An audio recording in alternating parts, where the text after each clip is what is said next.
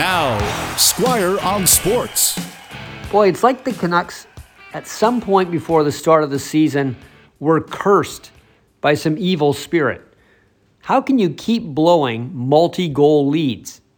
We're not even a quarter of a way into the season, and Vancouver has already choked on seven of these, including last night. The Canucks started the third period against Vegas perfectly, scored three straight goals, took a 4 2 lead. It looked good. This wasn't a 4 2 lead in the first period. This wasn't a two or three goal lead in the mid part of the second period. This was a two goal lead in the third period. You'd think Vegas would have the energy sapped out of them, the will to win gone. But no, it was the Canucks who lost the will. And the Vegas Golden Knights scored three straight goals, and Vancouver lost 5 4. Now, the goals the Knights scored in the third period had a familiar look to them. The Canucks' defensive coverage around their net was horrible. Not taking guys out, stick checking, being out of position. Now, Demko can't be blamed in all the goals, but he didn't make the huge save he needed to make in those situations. He played well for the most part last night, but he's got to take some of the blame as well.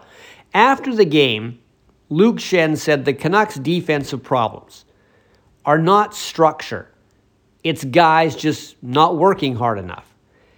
And I think that was aimed at Jim Rutherford because it's Rutherford who's been pointing out that defensive structure with the Vancouver Canucks is not very good. And when he says that, he's pointing the finger at Bruce Boudreau. So Schenn, on behalf of the players, is trying to protect Boudreau here. But ultimately, it doesn't matter what the players think. It only matters what Jim Rutherford thinks and ownership thinks. If they think Boudreau and his coaching staff don't have a good defensive structure, that's all that matters.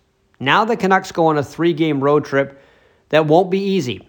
Colorado, and then another game against Vegas, and then presumably an easier one against the San Jose Sharks. We're almost at American Thanksgiving and the Canucks are not in a playoff spot. And usually in the NHL, most of the teams who aren't in a playoff spot in American Thanksgiving don't make the playoffs at the end of the season. Squire on Sports on 980 CKNW.